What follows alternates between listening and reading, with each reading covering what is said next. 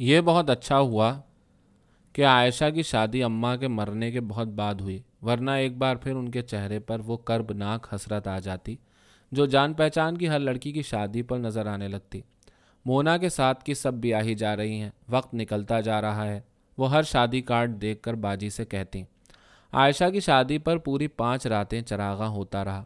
شروع نومبر کی خنک شاموں میں رنگین کمکمے جلتے بجھتے اور لون میں نصب فوارے کا پارے ایسا پانی چھتری کی صورت روشنیوں کے ساتوں رنگ منعقد کرتا رہا۔ چلو ایک بوجھوائی شادی تو تم نے دیکھی۔ افروز نے حد نظر تک سڑک کے دو رویا پارک کی ہوئی گاڑیاں دیکھ کر کہا، تم بور باتیں مت کرو، خوبصورت چیزیں دیکھ کر خوش ہونا سیکھو۔ ہر سمت پھیلی چمک دمک، رونق اور ہنگامہ، خوشبوئیں اور گیت یوں ہی حواس معطل کر رہے تھے۔ وہ خوبصورت لڑکی کہیں ایک کمرے میں سہیلیوں میں گھری بیٹھی بارات کا انتظار کر رہی تھی، جس کی خاطر یہ سب رت جگہ تھا۔ مغلئی شامیانوں میں بڑے بڑے فانوس جگر جگر کرتے تھے اور پاؤں میں قرمزی اور فیروزی رنگ کے شوخ پھولدار قالین جیسے ہر ایک کے قدم لینے کو تیار تھے۔ خواتین اور چھوٹی چھوٹی لڑکیاں گجرے، ہار اور پھولوں کی پتیاں لیے بارات کی منتظر کھڑی تھیں۔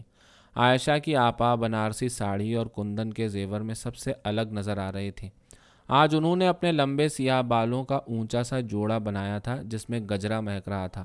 ان کی ساری محنت سفل ہوئی تھی۔ عائشہ بالآخر ہائی سوسائٹی کی شاندار خوبصورت بہو بن کے جا رہی تھی۔ ان کے شوہر قدوائی صاحب navy blue three piece suit اور انگلیوں میں ہولڈر لگی سگریٹ۔ چہرے پر مغرور سی مسکراہٹ، بہت مصروف نظر آ رہے تھے۔ عائشہ پیلے جوڑے اور سرخ سبز چوڑیوں کے ساتھ اپٹن کی خوشبو میں ڈوبی سچے موتی کی طرح دمک رہی تھی اس کی خوبصورت جلد کے اندر آج واقعی روشنیاں بھری تھیں۔ لمبے سنہری بال پوری کمر پر نیچے تک لہرا رہے تھے۔ بہت سی لڑکیاں بالیاں اس کے گرد گھیرا ڈالے بیٹھی تھیں۔ دور سے ڈرم کی دھمک کے ساتھ پیتل کے بڑے جہازی باجے کی بھاری مختصر او ہاں آواز آئی۔ ایک دم دھاڑ سے دروازہ کھلا۔ قدوائی صاحب سخت تیش میں تھے۔ عائشہ ایک دم جنگلی اور غیر مہذب لوگ ہیں۔ واقعی انکلچرڈ اس علاقے میں باجا لائے ہیں باجا، سچ مچ کا بینڈ نہیں باجا۔ انہوں نے لفظ پیستے ہوئے کہا ہاں مجھے معلوم ہے۔ وہ حسیب کی امی نے بتایا تھا کہ وہ سونی کا باجا لائیں گی بارات میں۔ تو کیا حرج ہے جمیل بھائی؟ یہ تو یہاں کا کلچر ہے نا۔ اب تو ہمارا بھی۔ اوہ، وہ غصے میں پھنکارتے ہوئے چلے گئے۔ حسیب، شیروانی طرح دار کلے اور گولڈن خصے میں تھا۔ مگر اس سے پہلے ایک پورا جلوس خادماؤں کا، شوخ، رنگ لاچوں اور لمبے کرتوں، گوٹا کناری جڑے سروں پر مٹھائی کے ٹوکرے اور سوٹ کیس لیے داخل ہوا۔ آپا بیچاری ایک دم چکرا گئیں۔ حسیب کی امی کے چہرے پر خود پسندی اور نخوت تھی، جس نے ان کا سانولا رنگ اور بھی گہرا کر دیا تھا۔ فاخرہ حسیب کی ایک لوتی بہن چمکدار، سرخ سبز لہنگے اور چھوٹے سے جمپر کے ساتھ کرن لگا چنا ہوا گولڈن دوپٹہ لہراتی آ رہی تھی۔ اس نے حیرت سے دیکھا ریشم گوٹے ریشم گوٹے ٹھپے اور سونے سے لدی پھندی عورتوں کی پوری کھیپ کی کھیپ ختم ہونے میں نہیں آ رہی تھی۔ حسیب کی امی کا سامنے کا ایک دانت سونے کا تھا، جسے دیکھ کر اس پر شدید تھکن تاری ہو گئی۔ اسے احساس ہوا جیسے کچھ بہت غلط ہونے کو ہے۔ وہ اور افروز گھبرا کے عائشہ کے پاس جا گھسی آ گئے تمہارے دولہا میاں، آج تو پہچانے نہیں جا رہے۔ فوراً ہی قدوائی صاحب دو ایک لوگوں کے ساتھ نکاح کے رجسٹر پر دستخط کرانے اور ایجاب و قبول کے لیے آ گئے۔ عائشہ نے ایک دم سر پر دوپٹہ اوڑھ کے کانوں پیچھے اڑس لیا۔ اس کے ہاتھ کانپ رہے تھے۔ وہ دلہن بنی اس دنیا کی مخلوق نظر نہ آ رہی تھی۔ شروع سے لے کر آج تک اس کی تمام شبیہیں اس کی آنکھوں میں گھوم گئیں۔ وہ سوتی ڈھیلے پاجامے، گلابی کرتے میں ملبوس، گول مٹول، سرخ و سفید لڑکی۔ لو کتارا کھاؤ۔ وہ جو تاج محل اور قطب صاحب اور قلعہ معلّہ کی سرزمین سے آئی تھی، وہ جس نے اتنی تیزی سے ایک گلیمر بھری دنیا میں قدم رکھا تھا اور اب ایک انجانی مسافت پر رواں ہونے کو تھی۔ جھومر اس کے خوبصورت نرم و نازک ماتھے پر دمک رہا تھا اور باہر حسیب، شدید احساس برتری کے ساتھ اپنے شدید احساس برتری کے ساتھ اپنے ضعیف بے حد مہذب اور کمزور سسر سے سلامی وصول کر رہا تھا۔ چلو اٹھو، تمت بالخیر، افروز نے بے پناہ ہجوم میں گھری رسموں کے نرغے میں بیٹھی عائشہ پر ایک اچٹتی نظر ڈالی اور جانے کے لیے باہر کی طرف مڑی۔ باہر پوری سڑک پر کمل روشن تھے اور راہداری کے دونوں جانب کمکموں کی زنجیر چلی جا رہی تھی۔ پوری سڑک پر سناٹا پھیلا تھا۔ ہوا بہت ٹھنڈی ہو چکی تھی۔ بہت شور ہنگامے کے بعد معمول کی خاموشی بھی سناٹا محسوس ہوتی ہے۔ چلو اب ٹھنڈ کرا دی عائشہ نے دنیا کو۔ کہو تیمور لنگ، اب تم اپنا تمت بالخیر کب کرو گی تاکہ دنیا آرام سے بیٹھے۔ اماں کی موت، عائشہ کی شادی، دو اہم واقعات کے بعد اب انتظار کرنے کو کچھ بھی نہ تھا۔ وقت ایک سپاٹ لکیر کی طرح سامنے پھیلا تھا۔ آسمان نے بھی خاموشی اوڑھ رکھی تھی۔ ایک روز وہ یونیورسٹی لائبریری جا رہی تھی کہ چلتے چلتے کسی سے ٹکرا گئی۔ اس نے نگاہ اٹھا کے دیکھا، ایک شناسا چہرہ اس کے روبرو تھا۔ شاہ جہان، بے اختیار اس کے منہ سے نکلا۔ وہ چہرہ حیران ہوا، رک گیا۔ تم مجھے کیسے جانتی ہو؟ تمہیں کون نہیں جانتا؟ اس نے بغور اس کے سراپا کو دیکھا۔ اس کے سینے پر کوئی کھونچ نظر نہ آ رہی تھی۔ بعض اوقات کیسی معمولی چیزیں یادداشت سے چپک جاتی ہیں۔ وہ مسکرائے بغیر نہ رہ سکی۔ شاہ جہان، میں تو میں تو اس وقت سے تمہیں جانتی ہوں جب تم لڑکوں کے لیے چوڑیوں کا۔ شاہ جہان، میں تو اس وقت سے تمہیں جانتی ہوں جب تم لڑکوں کے لیے چوڑیوں کا تحفہ لے کر آئی تھیں کراچی سے۔ شاہ جہان میں تو اس وقت سے تمہیں جانتی ہوں جب تم لڑکوں کے لیے چوڑیوں کا تحفہ لے کر آئی تھیں کراچی سے۔ او ہاں آؤ ادھر بیٹھتے ہیں لان میں، وہ ایک بینچ کی طرف بڑھی۔ تمہیں معلوم ہے، میں نے سندھ کے جتوئی خاندان میں شادی کر لی ہے۔ آصف میرے ساتھ تھا یونیورسٹی میں۔ ہم دونوں کا ایک ہی خواب تھا، جمہوریت۔ تمام صوبوں کے مساوی حقوق اور خود مختاری۔ زیادہ سے زیادہ زیادہ سے زیادہ آٹونومی۔ زیادہ سے زیادہ آٹونومی۔ تم پنجاب کے لوگ بڑے اطمینان سے پڑے سوتے ہو، ہمارا میڈیا بکا ہوا ہے، پابند سلاسل کہو۔ ایک عامر کے بعد دوسرا عامر دھڑلے سے آ رہا ہے۔ مشرقی پاکستان میں کیا ہو رہا ہے؟ تمہیں تو تب خبر ہوگی جب یہ جوالا مکھی پھوٹ پڑے گا اور سب کچھ فنا ہو جائے گا۔ تمہارا ٹی وی، خوبصورت بنگلہ، عورتوں سے امی بھاشو سیکھتا رہے گا۔ عورتوں سے امی بھاشو سیکھتا رہے گا۔ اس کے پیچھے پھنکارتی نفرت نہیں دیکھے گا۔ تمہارے دارالحکومت میں سر شام سفارتی دعوتوں میں جادو جگاتی بنگالی ساڑیاں اور پھولوں مہکتے سیاہ جوڑے اور کاجل بھری آنکھیں ہی حقیقت اور کاجل بھری آنکھیں ہی حقیقت نہیں۔ بنگال کا جادو صرف پوٹھوہار میں سر چڑھ کے بول رہا ہے۔ اصل بنگال میں بھوک اور ننگ ہے۔ مغربی پاکستان کے خلاف شدید نفرت، خصوصاً فوج جو غاصب کا روپ دھارے وہاں دندناتی پھر رہی ہے اور جسے فتنہ کچلنے کا حکم جاری کر دیا گیا ہے۔ ملک کے دونوں بازو خود تزادی کی کیفیت میں مبتلا ہیں۔ یہ دوسروں والا ایک ایب نارمل بچہ ہے۔ اس کو سرجری کی ضرورت ہے یا پھر انتہائی نگہداشت کی جو ممکن نظر آئی۔ بولتے بولتے اس کی ناک پر پسینے کے قطرے چمکنے لگے۔ وہ پہلے سے خاصی دبلی ہو چکی تھی اور چہرے کے نقوش بہت تیکھے اور نمایاں تھے، خصوصاً کاجل بھری آنکھیں۔ شاہ جہان، جمہوریت تو اکثریت کی فتح کا نام ہے۔ پھر ان لوگوں کو کیا خوف ہے؟ وہ ادھر سے کہیں زیادہ ہیں اور الیکشن تو ہر صورت میں ہوں گے۔ یہ بات اتنی سیدھی نہیں، اصل مسئلہ تعصب اور نفرت کو ختم کرنا ہے، جو صرف انصاف کے ذریعے ممکن ہے۔ تم لوگ ذرا اپنی چودھراہٹ ختم کرو تو شاید۔ چودھری تو ادھر بھی ہیں، اس نے ہنس کے کہا۔ اور اب تو تم بھی وڈیری بن گئی ہو، جتوئی خاندان کی بہو، جن کے اپنے زندان اور عقوبت خانے ہیں۔ مجھے معلوم نہ تھا صدیوں کا نظام اتنا ناقابل تسخیر بھی ہو سکتا ہے۔ وہ ایک دم جھینپ گئی۔ پھر ذرا رک کے، ہم تمہاری زبان میں ہندوستانی ایک بہت محض، ایک بہت مضبوط تہذیبی روایت لے کر آئے تھے۔ اور ہم میں احساس برتری بھی ہے۔ میں مانتی ہوں اس کے باوجود ہم بہت جلد دوسروں کو اپنا لیتے ہیں۔ ان کے بارے میں جاننا چاہتے ہیں۔ سندھ میں ہم ان لوگوں میں ضم ہو گئے ہیں۔ ہم اتنی ہی روانی، ہم اتنی ہی روانی کے ساتھ سندھی بولتے ہیں جتنی کہ اردو۔ اسی طرح پنجاب میں ہمارے بچے پنجابی بولنے پر فخر کرتے ہیں، مگر صدیوں کے قاعدے ٹوٹنے میں شاید صدیاں ہی لگتی ہیں۔ جب تک کہ سرخ انقلاب نہ آئے، اسے افروز یاد آ گئی۔ ہاں کوئی بہت بڑا انقلاب۔ مجھے کتنی شرمندگی ہوتی ہے جب آصف بتاتا ہے کہ دیہات کے لوگ اس کی رعایا ہیں۔ جب غریب ہاری اس کے سامنے ہاتھ باندھ کر کھڑے ہوتے ہیں، تو میرا دل دہل جاتا ہے۔ مگر وہ بھی اس نظام کے سامنے بے بس ہے۔ تمہیں معلوم ہے، وہاں موروثی جائیدادیں بچانے کے لیے لڑکیوں کا نکاح قرآن سے کر دیا جاتا ہے۔ اور یہ وڈیرے جن کے ذاتی زندان اور رقوبت خانے ہیں اور حرم اور بیگار کیمپ، ان میں سے اکثروں نے یورپ کی، ان میں سے اکثروں نے یورپ کی یونیورسٹیوں سے اعلیٰ تعلیمی ڈگریاں لے رکھی ہیں۔ ہاں اور کاروکاری اور اونر ہاں اور کاروکاری اور آنر کلنگ یہ سب کچھ۔ شاہ جہان، میں تو سمجھتی ہوں، کچھ بھی نہیں ہو سکتا۔ ہم کچھ بھی نہیں کر سکتے۔ ہم اس ظلم اور نا انصافی کو نہیں روک سکتے۔ یہ اسی طرح چلتا رہے گا ہمیشہ، صرف صورتیں بدلتی جائیں گی۔ نہیں، ایسا نہیں ہے۔ تعلیم اور ذہنی بیداری کے ساتھ بہت کچھ بدل جائے گا اور باہر کی دنیا سے دنیا اول اور دویم کے ساتھ عام رابطے اور جانکاری سے ہی ذہنی بیداری آ سکتی ہے۔ اور یہ صرف جمہوریت دیو استبداد جمہوری قبا میں پائے کوب۔ اس نے زیر لب کہا، کچھ بھی نہیں ہو سکتا جب تک احترام آدمیت نہیں، اور وہ نہیں آ سکتا جب تک کہ آدمی کا ضمیر درست نہیں ہوتا۔ ہر ایک کا، ہر فرد کا۔ تمہارا کوئی سیاسی نظام، کوئی تمہارا کوئی سیاسی نظام، کوئی پینل کوڈ انسان کو انسان کی اور خاص طور پر مرد کو عورت کی عزت کرنا نہیں سکھا سکتا۔ یہ جو اخلاقی حیثیت ہے نا، اوپر سے نہیں، اندر سے اٹھتی ہے۔ مذہب کی بھی لوگ اپنی غرض کی تعویلیں کر لیتے ہیں۔ بس کچھ لوگ ویسے ہی اچھے ہوتے ہیں، جیسے جیسے میرے بھائی اور ابا اور اور حسن۔ وہ دل ہی دل میں بولے چلی گئی۔ اور پھر وہ دونوں ہنسی خوشی رہنے لگے۔ پرستانی کہانیاں اسی طرح مکمل ہوتی تھیں۔ مگر عائشہ کی کہانی تو ایک خوبصورت اور ذہین عورت کی کہانی ہے، جس کے کچھ اپنے تہذیبی اثاثے تھے اور کچھ خواب اور کچھ آرزوئیں۔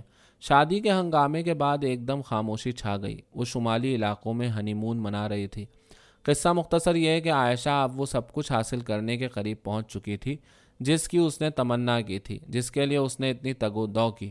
اسی طرح لڑکیوں کی زندگی کا ڈراپ سین آتا ہے اور سب مطمئن ہو کر بیٹھ جاتے ہیں۔ پھر کوئی نہیں پوچھتا کہ وہ پھولوں ایسی تر و تازہ لڑکی اب کہاں، کس حال میں ہے، جس کی شادی کی سب کو اتنی فکر تھی کہ اس کا سانس لینا دوبھر کر دیا تھا۔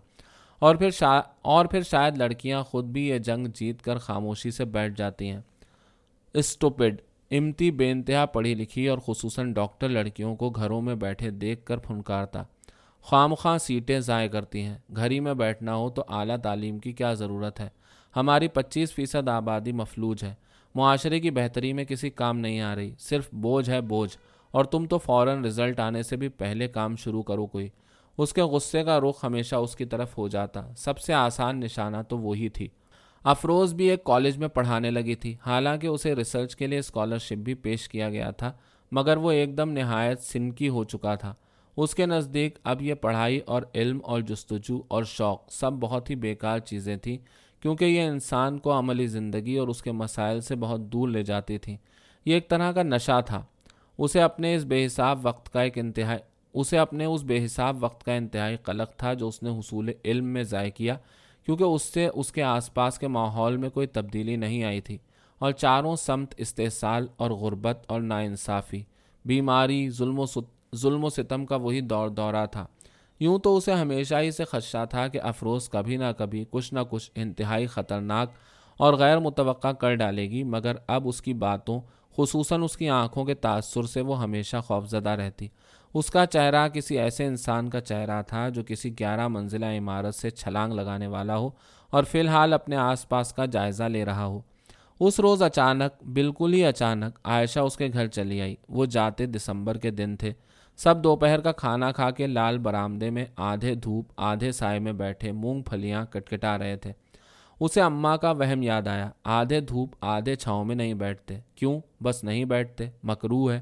امتی تو صرف چلغوزوں کے ساتھ شغف رکھتا تھا۔ وہ بھی چھلے چھلائے۔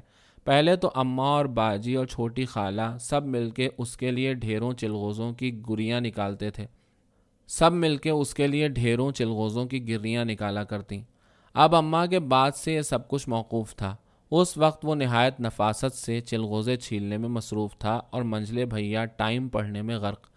ان دنوں گھروں کے بیرونی بڑے گیٹ بند کرنے کا رواج نہ تھا۔ صرف رات گئے جب دن تمام ہو جاتا اور ایک طرح سے اعلان کہ آج کی مصروفیات تمام ہوتی ہیں، تو شاہ جی لکڑی کے گیٹ کا کنڈا چڑھا دیتے۔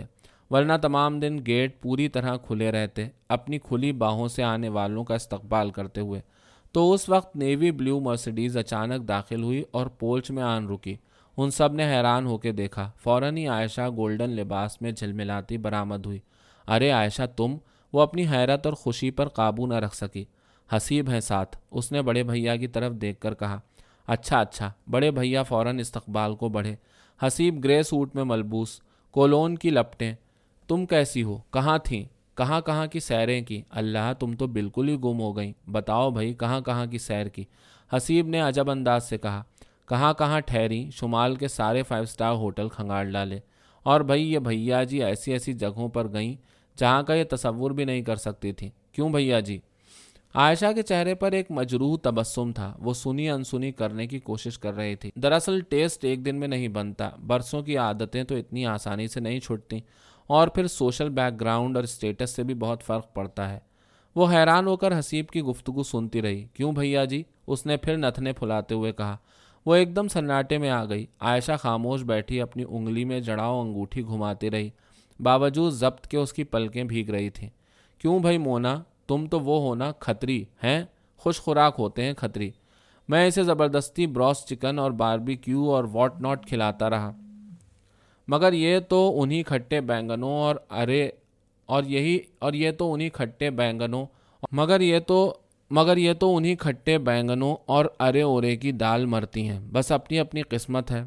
حسیب بھائی حسیب بھائی کھتری تو ویجیٹیرین ہوتے ہیں۔ ہم تو بہت سادہ کھانے والے ہیں۔ اور عائشہ عائشہ تو اتنا نفیس کھانے والی ہے۔ اس کا ذوق اتنا اعلیٰ۔ جی ہاں۔ وہ اپنے جہاں پناہ، سلطان عالم، بہادر شاہ ظفر، سنا ہے وہ موتیا قیمہ کھاتے تھے۔ موتیا قیمہ ہاں ہاں۔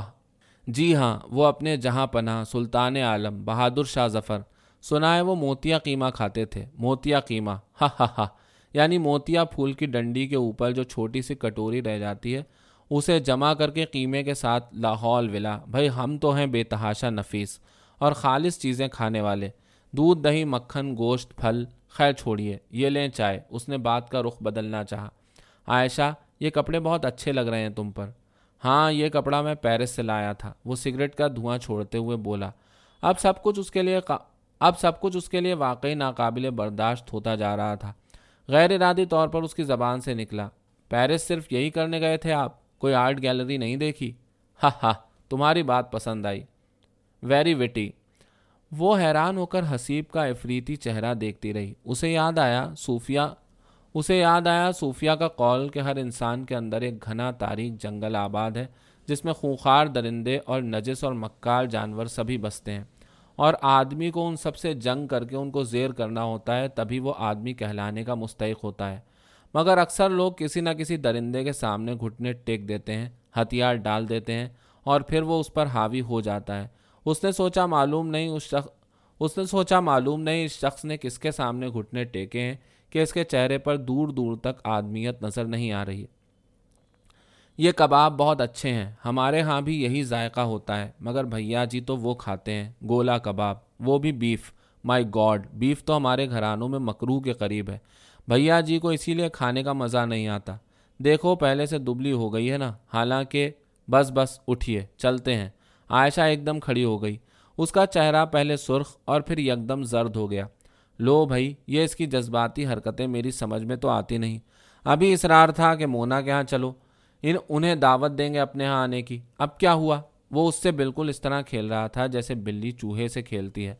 اسے زخمی اور بے بس کرنے کے بعد دعوت کی کیا ضرورت ہے؟ ہم ویسے ہی آ جائیں گے عائشہ۔ دراصل مجھے معلوم ہی نہ تھا کہ تم واپس آ چکی ہو۔ میں کسی روز افروز کے ساتھ ضرور آؤں گی۔ تمہیں پتا ہے، اماں تمہیں کتنا چاہتی تھیں۔ ہر بات پر تمہاری مثال دیا کرتی تھیں۔ چلو بھائی، چلو۔ اب یہ زیادہ ہی خوش ہو جائے گی۔ چلو بھیا جی۔ یہ آپ اسے بھیا جی کیوں کہتے ہیں؟ آخر اس سے نہ رہا گیا۔ بھائی، یہ ان کا خطاب ہے۔ وہ گاڑی کا دروازہ کھولتے کھولتے رک گیا۔ دراصل اس میں اس کا، دراصل اس میں اس کا کیا قصور؟ اس نے عائشہ کی طرف اشارہ کرتے ہوئے کہا، بھائی، یہ جو تہذیبی نفاست اور رکھ رکھاؤ ہوتا ہے نا سب زوال آمادہ کلچر کا فطور ہے۔ ہم لوگ ہیں رف، اکھڑ، سیدھی سادھی دو ٹوک بات کرنے والے۔ زیادہ مہذب مردوں والی مکالمہ بازی ہم میں کہاں؟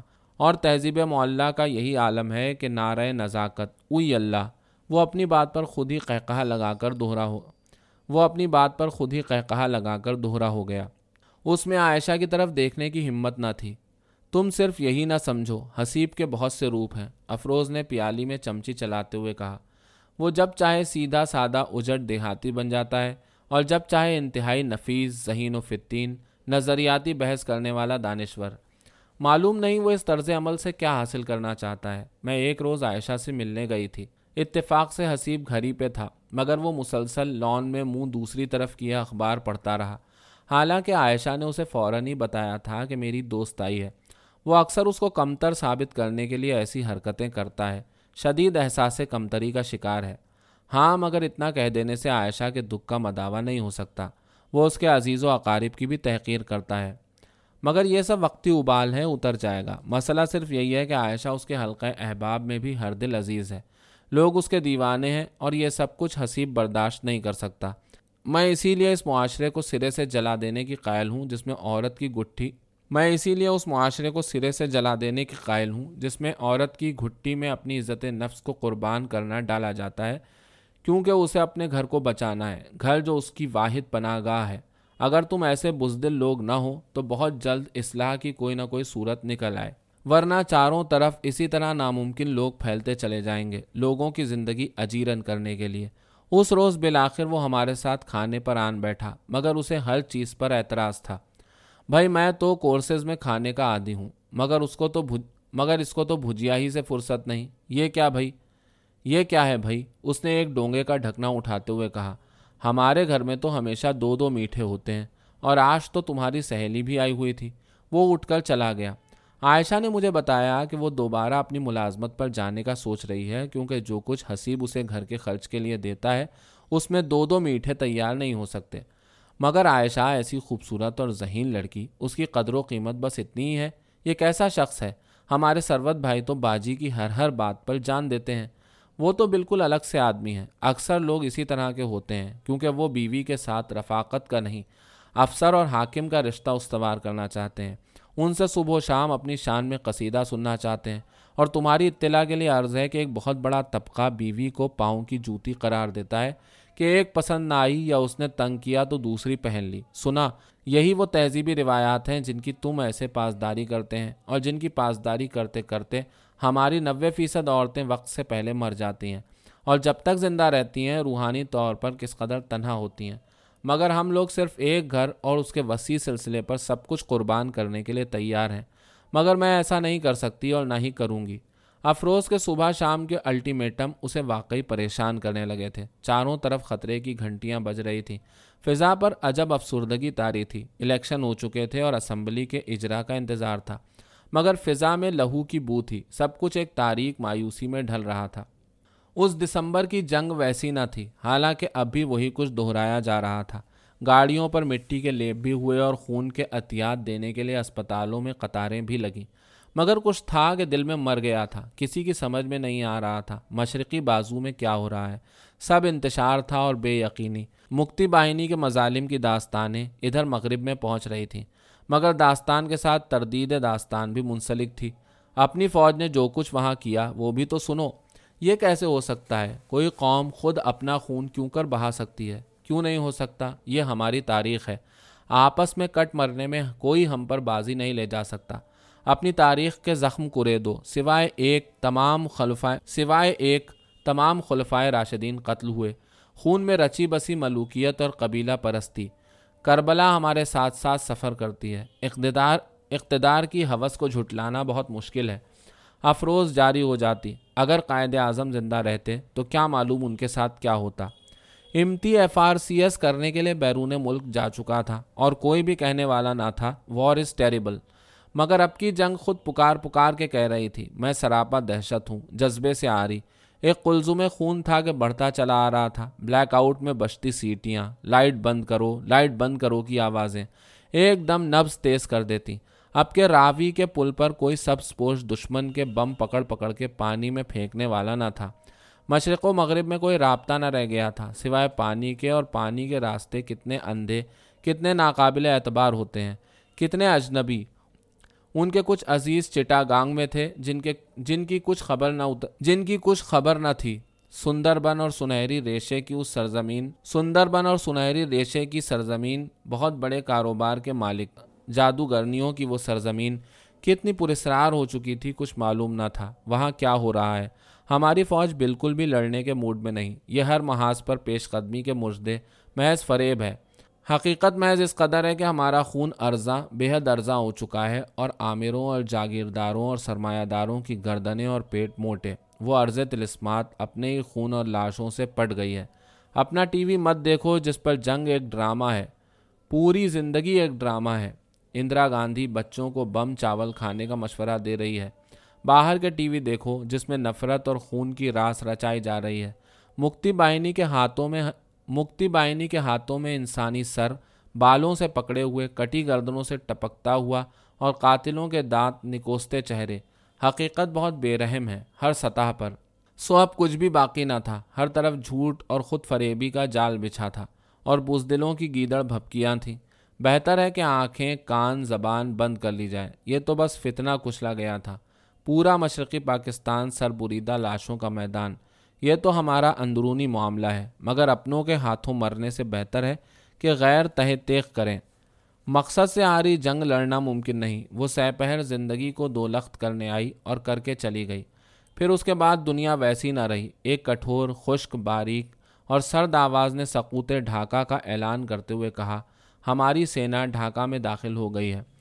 اس اس آواز میں پوری دنیا کا تکبر اور زہر بھرا تھا۔ اپنے سے پانچ گنا ملک کی آواز اتنی باریک، مگر کاٹ میں اتنی تیز کہ اس کے بعد شاید اب سماعت کسی آواز کی متحمل نہ ہوگی۔ لیکن فریب دہی کا سلسلہ ختم نہ ہوا تھا۔ جنگ محض ایک محاذ پر ختم ہوئی ہے۔ باقی سب محاذ کھلے ہیں۔ امریکہ کا ساتواں بحری بیڑا ریت کے سمندروں میں بہہ رہا ہے۔ آج ایک دوسرے سے آنکھیں چرانے اور ان پر سیاہ چشمے چڑھانے سے کوئی فرق نہ پڑے گا۔ شکست خوردہ قوم کے لیے کوئی جائے اما نہیں۔ شکست خوردگی کے قرینے کتنی جلدی ازبر ہو جاتے ہیں۔ دشمن کی فوج کا جامع صحت کون پی رہا ہے؟ نہیں، یہ ڈھاکہ کا یوم نجات ہے۔ ہم کیا سوچیں، کیا محسوس کریں؟ یہ نائٹ میں، یہ نائٹ میئر ہے۔ میں ابھی اس سے جاگ جاؤں گی۔ یہ سچ نہیں ہے۔ حسن جھوٹ بولتا ہے کہ ہتھیار ڈالنے کی تقریب کا اہتمام بڑے زور و شور کے ساتھ ہو گیا۔ ہیلی کاپٹروں سے ہیلی کاپٹروں سے بیماروں کو گھسیٹ کر باہر پھینکا گیا کہ جرنیلوں کا فرنیچر مغربی بازو میں پہنچایا جا سکے۔ ایک ہیلی کاپٹر میں پورا بینک لوٹ کر مغربی سرزمین پر لایا گیا۔ ٹی وی میں ایک بھارتی فوجی پاکستانی سپاہی کو چھڑی سے مار رہا ہے۔ سپاہی کے چہرے کا کرب، بے بسی اور غیظ و غضب توفیق کس حال میں ہے؟ شہر لوہے کے جال میں ہے۔ میدان میں نکلے شیران حیدر۔ ان مردان آہن کی شجاعت اور غیرت کس نے بیچ ڈالی؟ وہ فردوسی بیگم کی بھٹیالی اور شہناز بیگم کی سہنی دھرتی کیا ہوئے؟ عالمگیر کا میگھا رے Megha, Bangla Bangla theatre troupe, Bangla theatre troupe جس میں ردائے خواب بنی جاتی تھی، وہ چار خانی لنگیوں میں ملبوس چھریرے سانولے اور جامدانی اور ڈھاکے کی ململ اور زردوزی ساڑیوں میں مہکتے بدن۔ وہ سیاہ بالوں کے آبشار، نازک گردنوں پر ایک وقار کے ساتھ چھپ دکھلاتے جوڑے۔ نازک گردنوں پر ایک وقار کے ساتھ چھپ دکھلاتے جوڑے، مگر وہ تو ہمارا کلچر نہیں تھا، وہ تو ہندوانہ کلچر ہے۔ تو پھر ہمارا کلچر کیا ہے؟ کیا وہ اونٹ اور آبائیں اور سرپوش یہ شیروانی چوڑی دار پاجامے، غرارے ساڑی، پنجابی لاچے اور سندھی گھیردار شلواریں اور بلوچی کرتے؟ یہ سب غیر اسلامی ہیں۔ مذہب اور لباس کا کیا رشتہ ہے؟ اللہ میاں عربی کے علاوہ کوئی زبان نہیں سمجھتے، جبکہ ہماری شہرک سے بھی قریب تر ہیں۔ یہ تو بڑا مسئلہ ہے۔ ہم تو اسے پنجابی، پشتو، سندھی، بلوچی میں محو کلام ہوتے ہیں۔ لوگ اپنی جڑوں کی تلاش میں چل نکلے ہیں۔ بڑی خطرناک بات ہے۔ یہ مراجعت کا سفر۔ الیکس ہیلی نے، الیکس ہیلی نے روٹس کیا لکھی۔ ہر طرف نوسٹیلجیا کا حملہ ہو گیا۔ بر صغیر کی عظیم لکھارن نے ایک بچی کے بے ضرر سے سوال پر کہ بسنت کیا ہوتی ہے؟ ہزار صفحے کا بے مثال ناول لکھ ڈالا۔ کلچر کا مسئلہ پھر بھی حل نہیں ہوا۔ پاکستانی کلچر تو بڑے زور و شور سے کتابوں اور ٹی وی اور ریسرچ سینٹروں میں بنایا جا رہا تھا۔ ابھی بنا نہیں، انتظار کرو۔ فی الحال اس موضوع پر انعام پانے والی کتابیں پڑھو۔ مذہب میں سے ریچولز نکال دو۔ ریچولز کی دین، ریچولز کی دین میں کوئی گنجائش نہیں۔ اسلام تو صرف عبادت اور ریاضت ہے۔ کسی بھی رنگ و آہنگ اور ہنسنے کھیلنے کی کوئی گنجائش نہیں۔ صرف کفر، خوگرے، پیکرے محسوس ہے۔ اچھا ہوا، یہ بنگالی علیحدہ ہو گئے۔ ہر وقت کا ناچ گانا۔ ہر سال سائیکلون آتے تھے۔ ہم پر مفت کے چندے اور ٹیکس اور امدادی علم غلم۔ معلوم نہیں ڈھاکہ مسجدوں کا شہر کیسے ہو گیا۔ اور یہ عجیب بات سنتے ہیں کہ مسلم لیگ کا اجرا وہیں پر ہوا اور تحریک پاکستان کو انہوں نے توانائی بخشی۔ مگر خس کم جہاں پاک۔ اب سے نو سال بعد لیلا سمد ایک افریشیائی ادبی ورک شاپ میں اس سے کہے گی۔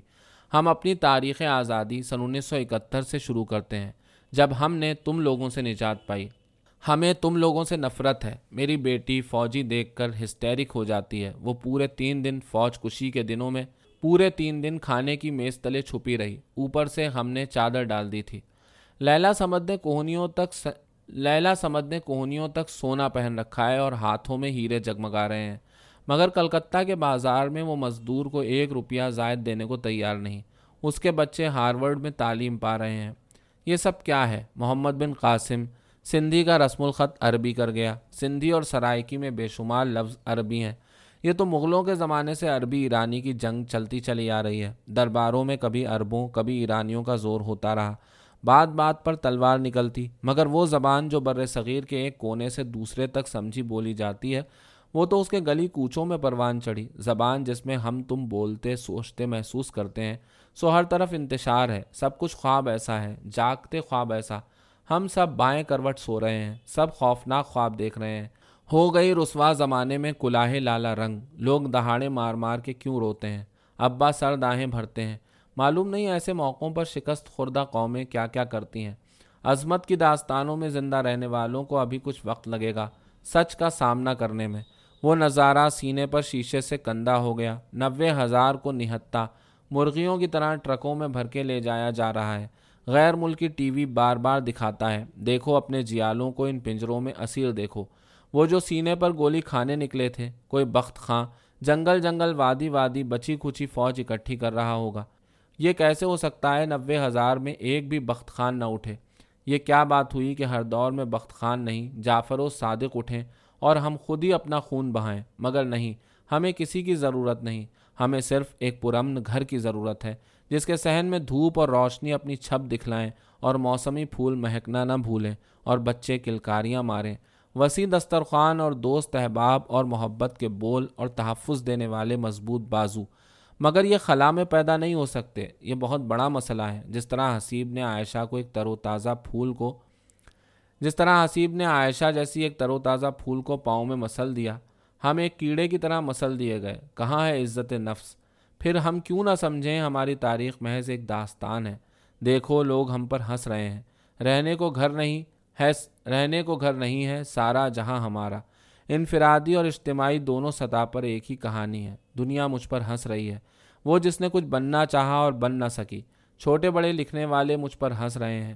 حد بندیوں کی اسیر یہ بی بی۔ کہیں نہ کہیں کسی طرح اپنے تحفظات کی اسیر ہے۔ سو محدود ہے اور مجھ سے باہر پوری دنیا اس گیدڑ بھپکی ملک پر قہ لگا رہی ہے۔ مفلس جاہل ملک، دائروں میں دائرے اور آخر میں ایک نقطہ، ذلت و رسوائی کا، ناکامی اور ناتمامی۔ وہ ایک زہر آلود اونگ سے بیدار ہو گئی۔ ضیا بھائی اور ان کا خاندان، ان کی بہن اور بچے چٹاگانگ کے جنگلوں میں چھپ رہے ہیں۔ ننگے پاؤں بھاگتے بھاگتے ان کے پاؤں لہو لہان ہیں۔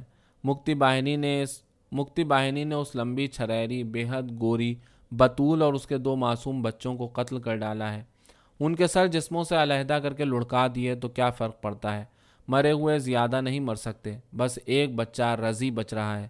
وہ ضیا بھائی کے ساتھ دو دن لاشوں میں چھپا رہا اور پھر جہاز تک پہنچ پایا۔ پروین کرنل آصف کی بیگم کہتی ہے، مشرقی پاکستان کا ہر لاوارث بچہ، مجھے آصف کا بچہ نظر آتا ہے۔ دیکھو کتنی شکل و صورت ملتی ہے اس سے۔ سینکڑوں ہزاروں وار پریگننسیز دنیا میں کچھ بھی نہیں، کہیں کچھ بھی نہیں، سوائے ایک گھنی متلی کے، مگر نہیں۔ سینوں پر تمغے سجائے وجی فوجی جوان، جن کو گھروں سے یہ کہہ کر رخصت کیا گیا کہ دیکھو زخم اور گولی سینے پر کھانا۔ وہی تو تھے جنہیں مرغیوں کی طرح ڈربوں میں بند کر کے لے جایا گیا۔ ان کا اس صورت حال میں کوئی بھی حصہ نہیں۔ انہیں اپنے بکنے کی خبر تک نہ ہوئی۔ وہی ہمارے شکستہ دلوں کو جوڑیں گے۔ سب جو اس سرزمین سے محبت کرتے ہیں، وہ جنہوں نے مارکونی ریڈیو پر نصف شب و آواز سنی ہے۔ یہ ریڈیو پاکستان ہے۔ مگر یہ نور صدیقی کون ہے؟ کیا کہتا ہے؟ لوگ خواب توڑنے کی مہم کیوں چلا رہے ہیں؟ ہمیں کچھ دیر تو خوابوں میں زندہ رہنے دو۔ یہ ریستورانوں میں محفلیں لگانے والے کون دانشور ہیں؟ مولانا ابوالکلام آزاد کوئی چھوٹے موٹے عالم اور مفکر نہیں۔ ان کی نگاہ بہت دور تک جاتی ہے۔ ہم ایک ناممکن سرزمین پر زندہ ہیں۔ پچاس، صرف پچاس برس دیے ہیں انہوں نے۔ تو پھر آپ خود بھی ناممکن ہیں۔ بے اختیار اس کے منہ سے نکلا۔ ہاں اس میں کیا شک ہے۔ اسی لیے تو ہر کوئی اپنے وجود کے وہم میں گرفتار ہے۔ جہاں ٹھوس زمین پر قدم ہو، وہاں ایسے واہے میں نہیں ابھرا کرتے۔ دیکھو بی بی جہاں لاکھوں کروڑوں کی چچیاں، پھپھیاں، ساس اور خلیری بہنیں اور اچھن، ممن بھیا سرحد کے پار ہوں گے، وہ اپنی محبت تقسیم کرنے کا پورا حق رکھتے ہیں۔ دراصل بات یہ ہے کہ ہماری ایک مشترکہ تہذیب تھی۔ بڑے فطری طریقے پر پروان چڑھی تھی۔ اسے جب غیر فطری طریقے پر روک دیا گیا، تو یہ انتشار تو پیدا ہونا ہی تھا۔ ایک خلا، مسلسل التوا۔ ہماری تہذیب کو کسی نے نہیں روکا۔ وہ ہمارے ساتھ ہے۔ روز ازل سے تہذیب و ثقافت انسانوں کے اندر ہوتی ہے۔ عمارتوں اور کتابوں میں نہیں۔ اور اسی کو تحفظ دینے کے لیے تو یہ ملک وجود میں آیا ہے۔ اپنی زبان، اپنی بود و باش۔ اپنی زبان جس کو آج تک سرکاری درجہ نہیں ملا۔ ہاں ہاں۔ اور ان کے پاس جن کی آپ وکالت کر رہے ہیں، تو اپنی زبان بھی نہیں۔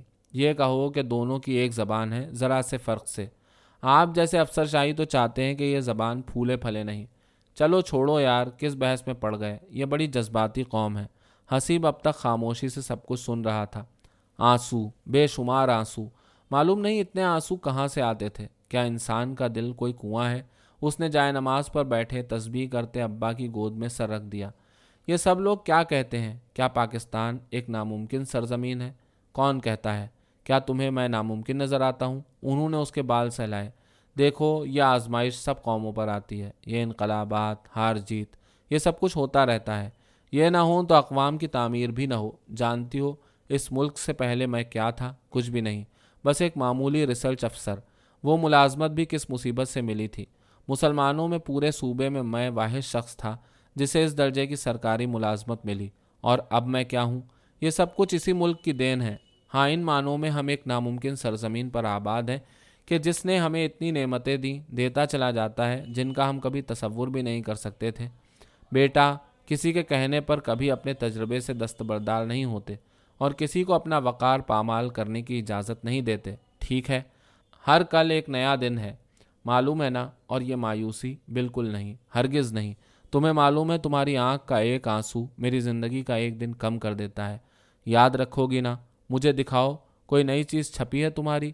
اس کا جی چاہا، ایک بار، صرف ایک بار ان سے پوچھ سکے۔ کیا میں سچ ہوں؟